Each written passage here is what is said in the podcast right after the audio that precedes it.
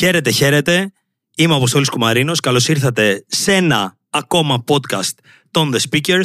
Έχει ξεκινήσει η νέα χρονιά, έχει ξεκινήσει η νέα σεζόν και έχουμε αρκετή όρεξη, έντονη διάθεση για νέα πράγματα.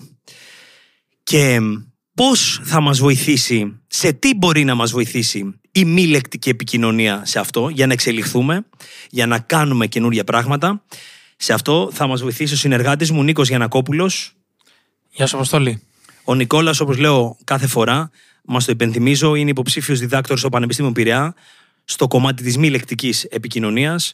Πρόσφατα έγραψε και το βιβλίο «Οι τρεις αποτυχίες» από εκδόσεις «Η Βίσκος». Και σήμερα θέλουμε να μιλήσουμε, ο τίτλος του σημερινού podcast είναι «Απέναντι στο προφανές». Θέλουμε να μιλήσουμε για τη μη λεκτική επικοινωνία και το πώς αυτή μας επηρεάζει σε διαφορετικές, σε διάφορες μάλλον, πτυχές της ζωής μας. Νικόλα, μη λεκτική επικοινωνία εν γέννη, τι είναι για σένα, τι είναι αυτό που αγαπάς εκεί, τι είναι αυτό που σου αρέσει, πού βλέπεις χρησιμότητα? Μη λεκτική επικοινωνία. Όπως λέμε εδώ συνέχεια στους The Speakers, είμαστε υπέρμαχοι του να έχουμε μια εύστοχη, μια κατάλληλη χρήση λέξεων και είναι αυτό που μπορεί να μας αλλάξει επίπεδο, να αλλάξει τη ζωή μας προς μια πιο θετική κατεύθυνση. Από την άλλη όμως, πολλές φορές τα λόγια μας είναι κάτι το οποίο μπορούμε να το ελέγξουμε. Από την άλλη πλευρά, τη γλώσσα του σώματός μας, τη μη λεκτική επικοινωνία, αυτό που δείχνουμε στους άλλους, είναι κάτι το οποίο ακόμα και καλά εκπαιδευμένοι να είμαστε, δεν μπορούμε να το ελέγξουμε. Οπότε, αυτό με έκανε να ασχοληθώ και ακαδημαϊκά, αλλά και εδώ στους The Speakers τόσο πολύ με το κομμάτι αυτό. Καταλαβαίνουμε λοιπόν ότι το κομμάτι της μη λεκτικής επικοινωνίας είναι όλα όσα δεν ακουγόνται αλλά φαίνονται. Φαίνονται ακούσια, ό,τι και να κάνουμε. Δηλαδή, ένα χαμόγελο, μία μικροέκφραση του προσώπου, μία κίνηση με τα χέρια, μία κίνηση με τα πόδια, εν γέννη με το σώμα μας. Πράγματα τα οποία μπορούμε να. Ενδεχομένως κάποια από αυτά να τα καταλάβουμε, όπως το να κάνουμε thumbs up, να σηκώσουμε τον αντίχειρά μας ή να δείξουμε το σήμα της νίκης. Οπότε βλέπουμε ότι μιλάμε για μια παγκόσμια γλώσσα σε κάποια πράγματα. Δηλαδή αρκετοί, αρκετές χώρες, αρκετοί πολιτισμοί μπορούν να επικοινωνήσουν χωρίς καν να μιλάνε την ίδια γλώσσα μέσω της γλώσσας του σώματος. Αλλά επίσης είναι και όλες εκείνες οι κινήσεις, οι εκφράσεις, οι οποίες συμβαίνουν καμιά φορά ασυνείδητα. Όταν κάποιος ντρέπεται, όταν κάποιος λέει ψέματα, όταν κάποιος έρχεται σε δύσκολη θέση. Δεν μπορούμε εκείνη την ώρα να κατανοήσουμε γιατί όλοι μας όταν λέμε ψέματα κάνουμε αυτή τη μία συγκεκριμένη κίνηση, όμως βλέπουμε ότι αρκετοί άνθρωποι αντιδρούν με ένα συγκεκριμένο τρόπο μη λεκτικής επικοινωνίας κάτω από συγκεκριμένες συνθήκες, κάτω από συγκεκριμένες συμπεριφορές. Ακριβώς, και αυτό είναι που εξητάρει και εμένα. Και ο τίτλος που επιλέξαμε σήμερα είναι «Απέναντι στο προφανές». Ενδεχομένως όσοι όσες μας ακούτε να έχετε διαβάσει κάποια βιβλία, να έχετε ακούσει κάποια podcast, να έχετε δει κάποια βίντεο σχετικά με τη μη λεκτική επικοινωνία. Πολλές φορές όμως βιαζόμαστε να βγάλουμε ένα συμπέρασμα. Για παράδειγμα, μπορεί να έχετε ακούσει, διαβάσει ότι αν κάποιος έχει σταυρωμένα τα χέρια του, είναι σε αμυντική θέση ή νιώθει αμήχανα ή νιώθει κλειστά απέναντί μας. Ναι, μπορεί να συμβαίνουν όλα αυτά. Όμως μετά από αυτό το podcast θα θέλαμε να καταλάβετε ότι μπορεί να είναι και πολλά περισσότερα. Να κατανοήσουμε όλοι μας ότι δεν μπορούμε να βγάλουμε ένα γρήγορο συμπέρασμα το οποίο είναι απαραίτητα σωστό. Νικόλα, για σένα και πριν περάσουμε στο πιο τεχνικό κομμάτι, ποια είναι η μαγεία, τι είναι αυτό το οποίο σου αρέσει στη μη λεκτική επικοινωνία? Ένα από τα πράγματα που με εξητάρουν στο κομμάτι της μη λεκτικής επικοινωνίας, πέρα από το ότι μπορώ να κατανοήσω μερικά πράγματα για τους άλλους και άρα να βοηθήσω στο να βελτιώσουμε την εν γέννη συζήτησή μας, την εν γέννη επικοινωνία μας, είναι ότι μπορώ με κάποιους τρόπους που θα δούμε στη συνέχεια να επέμβω, να χακάρω με, το, με την καλή έννοια τον εγκέφαλό μου. Πολύ ενδεχομένως να ξέρουμε για τις δηλώσεις, να κάνουμε δηλώσεις, δήλωση εντάχει. Λέω ότι είναι το να είμαστε μπροστά του καθρέφτη μας, ας πούμε, και να πούμε κάτι θετικό, κάτι το οποίο θα μας βοηθήσει στη ζωή μας. Κάτι το οποίο ίσως δεν νιώθουμε τόσο σίγουροι. Άρα, αν αυτή την περίοδο δεν νιώθω καλό στην εργασία μου, μπορώ να πω είμαι καλός στην εργασία μου, είμαι καλός στην εργασία μου, ασταμάτητα. Με αυτόν τον τρόπο θα τείνω έστω και λίγο να το πιστεύω. Αντίστοιχα τώρα, με τη μη λεκτική επικοινωνία. Κάνοντας ένα χαμόγελο, ακόμα και να είμαστε μόνοι μας στο σπίτι και κανένας δεν μας βλέπει, θα αρχίσουμε έστω και λίγο να νιώθουμε καλύτερα. Εσύ βρίσκεις κάποια χρησιμότητα? Τι είναι αυτό που σου αρέσει, που σε εξετάρει στη μη λεκτική επικοινωνία? Εμένα με εξετάρει έντονα αυτό το κομμάτι της μη λεκτικής επικοινωνίας. να βλέπω, να αντιλαμβάνομαι, να καταλαβαίνω τι είναι αυτό το οποίο πολλές φορές μπορεί είτε να κρύβεται πίσω από τις λέξεις, είτε να συνοδεύει τις λέξεις, είτε να τις ενισχύει.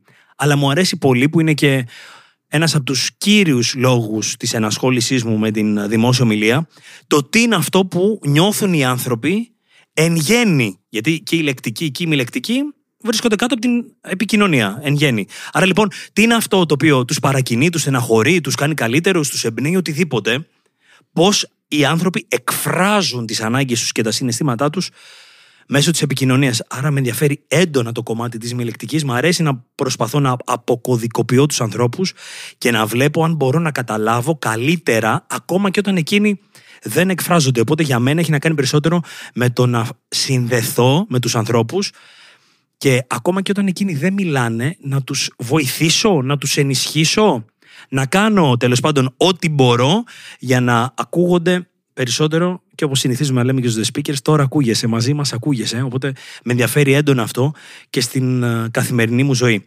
Νικόλα, πες μου κάποια κύρια πράγματα τα οποία οφείλουμε να λαμβάνουμε υπόψη στη μη λεκτική επικοινωνία ή κάποιες κινήσεις που όταν κάνει κάποιος μπορούμε να καταλάβουμε την ουσία του πώς αισθάνεται αυτός ο άνθρωπος. Ό,τι θες από αυτά. Πάρα πολύ ωραία. Όλα τα μέρη του σώματός μας μπορεί να πούν κάτι για τη μη λεκτική επικοινωνία. Θα ήθελα όμως να ξεκινήσουμε και να σκεφτούμε λίγο τα πόδια. Γιατί αυτό? Γιατί όσο πιο μακριά είναι ένα μέρος του σώματος από τον εγκέφαλο, τόσο λιγότερο σκεφτόμαστε να το ελέγξουμε.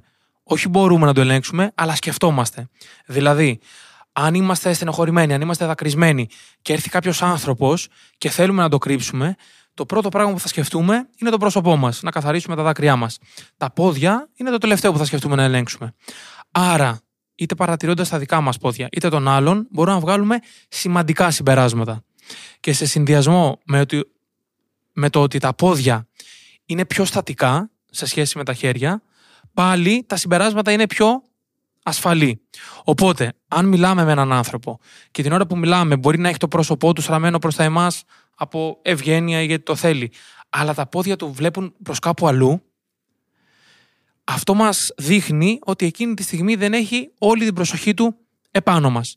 Βέβαια, αν αυτό το λάβουμε υπόψη μας, κάνουμε μια ωραία ερώτηση, του ζητήσουμε τη γνώμη του και δούμε ότι αρχίζει και όλο το, στόμα, το σώμα του στρέφεται προς τα εμάς, αυτό είναι ένα εξαιρετικό σημάδι για την επικοινωνία. Ωραίο, ωραίο. Εσύ, για ποιο κομμάτι του σώματος, ποιο κομμάτι της μη λεκτικής επικοινωνίας θα εστίαζες? Βλέπω λοιπόν ότι έχω έντονα την ανάγκη να κοιτάζω την άλλη πλευρά στα μάτια, είτε στην προσωπική μου ζωή και να συνδέομαι, είτε στην επαγγελματική μου ζωή. Βλέπω ότι κατά τη διάρκεια μιας ομιλίας έχω επίσης την ανάγκη να το κάνω αυτό, να συνδέομαι με τους ανθρώπους. Νομίζω ότι μέσα από τα μάτια μπορώ να διαβάσω την ψυχή της άλλης πλευράς, να καταλάβω πράγματα για εκείνη, να απογειώσω, να εξελίξω την ενσυναίσθησή μου απέναντι στην άλλη πλευρά. Οπότε το νούμερο ένα θα σου έλεγα ότι είναι η βλεμματική επαφή και επίσης δίνω και πολύ μεγάλη σημασία στις κινήσεις των χεριών. Είτε το πώς εγώ τοποθετώ τα χέρια μου σε μια συζήτηση, είτε όταν μιλάω στο επαγγελματικό μου περιβάλλον, στο προσωπικό, στο προσωπικό μου περιβάλλον με κάποιο άτομο, μέσα από τις κινήσεις των χεριών πολλές φορές μπορώ να αντιληφθώ εάν είναι, ντρέπεται για κάτι, εάν έχω φέρει την άλλη πλευρά σε δύσκολη θέση, αν έχω πει κάτι το οποίο μπορεί να μην βοήθησε στη συζήτηση, εάν νιώθει άνετα μαζί μου, αν θέλει να συνεχίσουμε τη συζήτηση, οτιδήποτε. Γενικότερα, αν μια συζήτηση πηγαίνει καλά. Οπότε, για μένα και τα μάτια και τα χέρια παίζουν τον κυριότερο ρόλο στο κομμάτι της μη λεκτικής επικοινωνίας. Πάρα πολύ ωραίο αυτό που λες. Και όντως, είπαμε προηγουμένως ότι ναι, δεν μπορούμε να είμαστε σίγουροι για τους άλλους, τι δείχνουν ακριβώς οι κινήσεις τους. Ωστόσο, αν πιάσουμε πάλι αυτό που είπαμε με τα χέρια, αν κάποιος μάθει ένα εξαιρετικό νέο, σίγουρα δεν θα κάθεται με κλειστά τα χέρια ή τα χέρια στις τσέπες. Οπότε, για να συνεχίσω αυτό που είπες, για το πώς μπορεί να δείχνουμε νευρικότητα, ας πούμε, με τη γλώσσα του σώματός μας, πώς μπορούμε να δείχνουμε αμηχανία.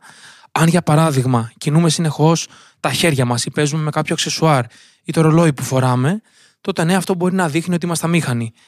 Αν, για παράδειγμα, στεκόμαστε και το πόδι μας τρέμει, παίζει ασταμάτητα, τότε ναι, είτε μπορεί να είναι νευρικό, είτε μπορεί να είναι μια συνήθεια που μας έχει μείνει, αλλά σε κάθε περίπτωση δεν θα είμαστε απόλυτα χαλαροί.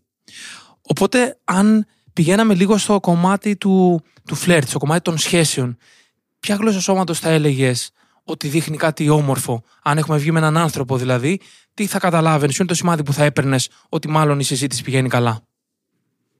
Λοιπόν, για μένα αυτό το κομμάτι, δηλαδή το πώς ανταποκρινόμαστε στη γλώσσα του σώματος, μάλλον το πώς εκφραζόμαστε μη λεκτικά σε μια ερωτική σχέση, μπορούμε να πούμε ότι εξ αρχής αυτό το οποίο παίζει ιδιαίτερη σημασία έχει να κάνει με την ανοιχτότητα, με το πόσο ανοιχτός είναι ο άνθρωπος ο οποίος είναι απέναντί μας. Και εκεί λοιπόν τι ακριβώς καλούμαστε να κάνουμε, τι κάνουμε εκεί για να το καταλάβουμε?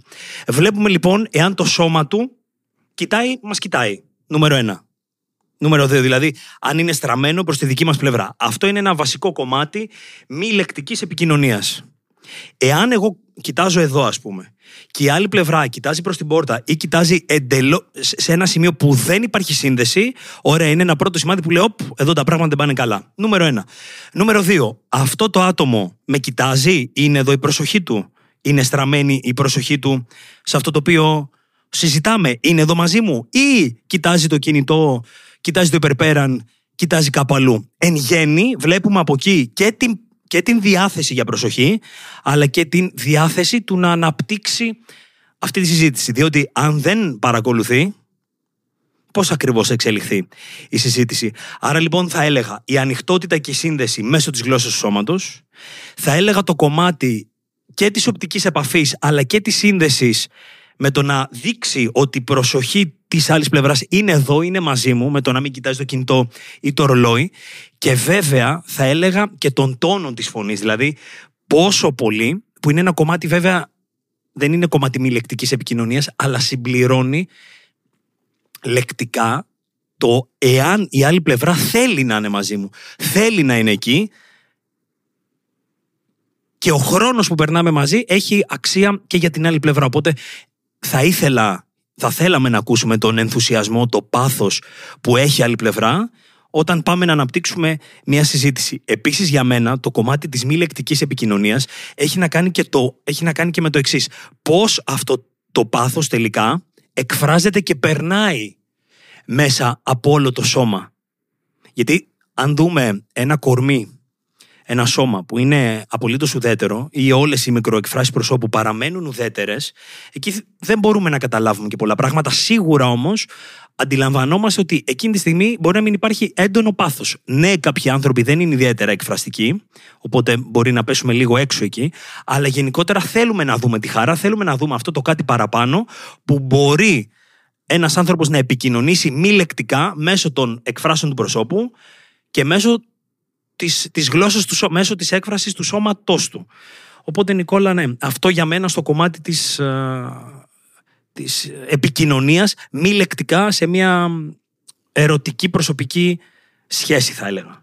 Πάρα πολύ ωραίο, και θα ξεκινήσω λέγοντας ότι αν είμαστε, αν έχουμε βγει ένα ραντεβού, ήδη υπάρχουν κάποια θετικά σημάδια, ήδη μάλλον ενδιαφέρεται για μας ο άνθρωπος που είναι μαζί μας. Ωστόσο, ναι, μπορεί είτε στην πορεία να πούμε κάτι και να αρχίσουμε να βλέπουμε είτε ότι δεν ενδιαφέρεται, είτε ότι ακόμα δεν τον έχουμε ή την έχουμε κερδίσει.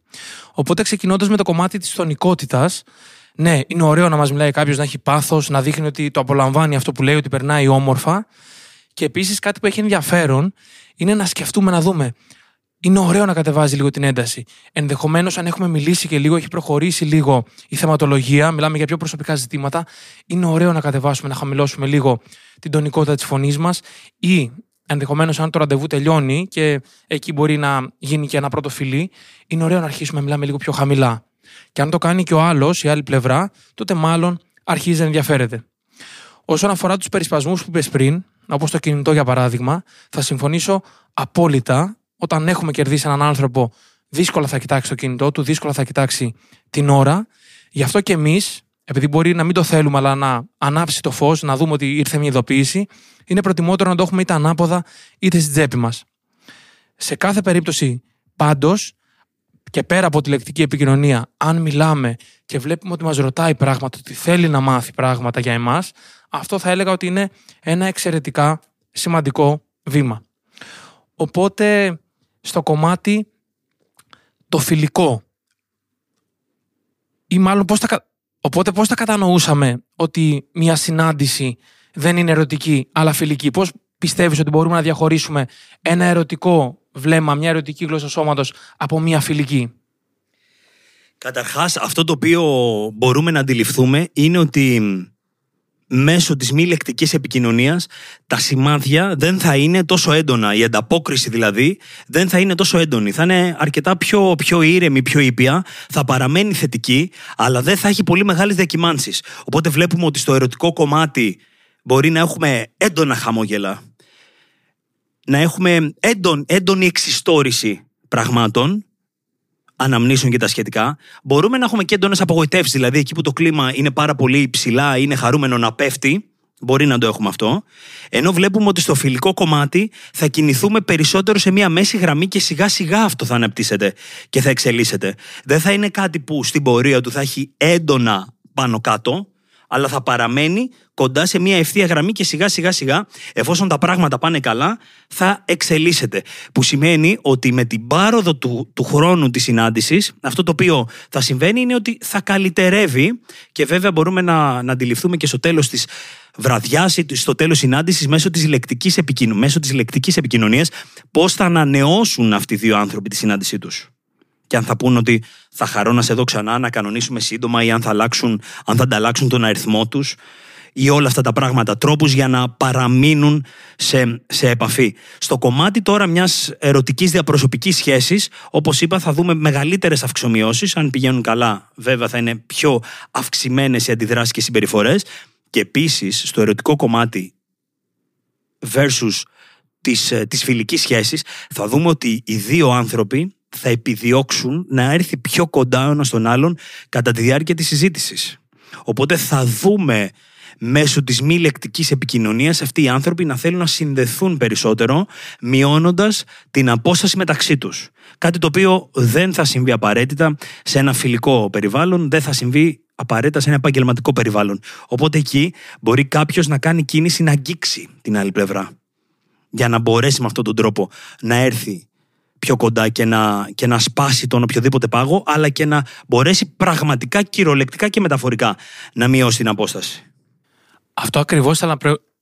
ήθελα να υπογραμμίζω προηγουμένως, και ας πούμε το χαμόγελο μπορεί να είναι και σε ερωτικό επίπεδο και σε φιλικό να το κάνουμε.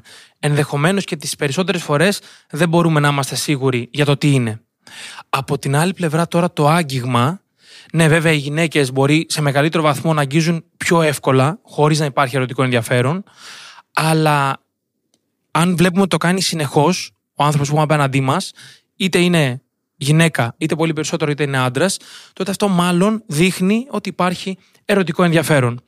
Οπότε, για να κλείσουμε, αν, ε, οπότε, για να κλείσουμε το κομμάτι του ερωτικού ενδιαφέροντος, αν βλέπουμε ότι χαμογελάει ή γελάει σε κάθε φράση που λέμε, σε κάθε αστείο που λέμε, που ακόμα και αντικειμενικά δεν είναι τόσο αστείο, τόσο καλό, ή αν βλέπουμε ότι συνεχώς βρίσκει λόγους για να μας αγγίζει, τότε αυτό είναι μάλλον ένα πολύ καλό δείγμα ότι η συνάντησή μας πάει καλά. Νικόλα, για να ολοκληρώσουμε το σημερινό podcast, ποια θεωρείς ότι είναι τα βασικά κομμάτια που πρέπει πάντοτε να έχουμε κατά νου στην αποκωδικοποίηση της γλώσσας σώματος, της μη λεκτικής επικοινωνίας? Κάποια πολύ απλά πράγματα που θα μπορούσαμε να έχουμε κατά νου κάτω από οποιασδήποτε συνθήκες. Αυτό που θα έλεγα λοιπόν είναι, όταν πάμε να βγάλουμε ένα συμπέρασμα, να, μην, να κοιτάζουμε ολόκληρο το πλαίσιο. Για παράδειγμα, αν κάποιος, όπως είπαμε, έχει σταυρωμένα τα χέρια, είναι άλλο αν στην αίθουσα έχει πολύ ψηλή θερμοκρασία και εντελώς διαφορετικό αν έχει μια κανονική θερμοκρασία. Ε, ε, ε, βέβαια μπορεί να πονάει και το στομάχι του, οπότε... Θέλουμε να πούμε σωστό, πολύ σωστό. Πολύ ωραίο αυτό που λες, ή ακόμα και να έχει πάρει μερικά κιλά και να αισθάνεται περίεργα για το σώμα του. Άρα θα χρειαστεί να δούμε όλο το πλαίσιο. Σε κάθε περίπτωση μπορούμε, ειδικά αν γνωρίζουμε παραπάνω έναν άνθρωπο, να δούμε πότε χαμογελάει αληθινά, πότε το εννοεί αυτό που λέει, πότε συνδέονται, συνδυάζονται τα λεγόμενά του με τη γλώσσα του σώματος. Δηλαδή κάποιος μπορεί να λέει ότι περνάω εξαιρετικά μαζί σου, είναι πάρα πολύ ωραία, και να μην χαμογελάει. Μπορεί να έχει τα χέρια του στις τσέπες ή να είναι τα χέρια του ευρωμένα. Άρα λοιπόν το πρώτο είναι να κοιτάζουμε το πλαίσιο. Το δεύτερο είναι να υπάρχει ακολουθία μεταξύ λέξεων και στάσης σώματος. Σωστά. Ακριβώς. Και για να κλείσουμε, αυτό που θα πρότεινα είναι, έχουμε μιλήσει και για διάφορες έρευνες που υπάρχουν για την μη λεκτική επικοινωνία. Θα ήθελα να ξεχάσουμε και να αφήσουμε το πόσο ακριβώς μπορεί να επηρεάζει και ας το πάρουμε σαν ένα κομμάτι του puzzle. Προφανώς και η μη λεκτική επικοινωνία δεν είναι όλα μέσα σε μια επικοινωνία, είναι ένα μέρος της και αυτό που χρειάζεται να έχουμε κατά νου από εδώ και πέρα είναι τελικά να είμαστε αληθινοί και να απολαμβάνουμε την επικοινωνία. Να κλείσουμε λοιπόν με αυτό, πως όσα πολλά και να γνωρίζουμε για τη μη λεκτική επικοινωνία, ποτέ να μην είμαστε απόλυτα σίγουροι ότι αυτό μπορεί να συμβαίνει. Πολλές φορές η εικόνα απατά, υπάρχουν πολλά πράγματα που δεν μπορούμε να καταλάβουμε στο εκατό τοις εκατό, οπότε πάντοτε αφήστε ένα μικρό παραθυράκι πριν σχηματίσετε το εκατό τοις εκατό της άποψής σας για ένα άτομο μέσω της, της μη λεκτικής επικοινωνίας. Νικόλα, σε ευχαριστώ. Ευχαριστώ πολύ. Είμαι ο Αποστόλης Κουμαρίνος. Σήμερα μιλήσαμε για τη μη λεκτική επικοινωνία. Ο τίτλος του podcast ήταν «Απέναντι στο προφανές». Κάθε Τετάρτη ένα νέο podcast διαθέσιμο από τις πέντε ώρα το πρωί σε Spotify, Apple Podcasts και Google Podcasts. Μέχρι την επόμενη φορά, keep speaking.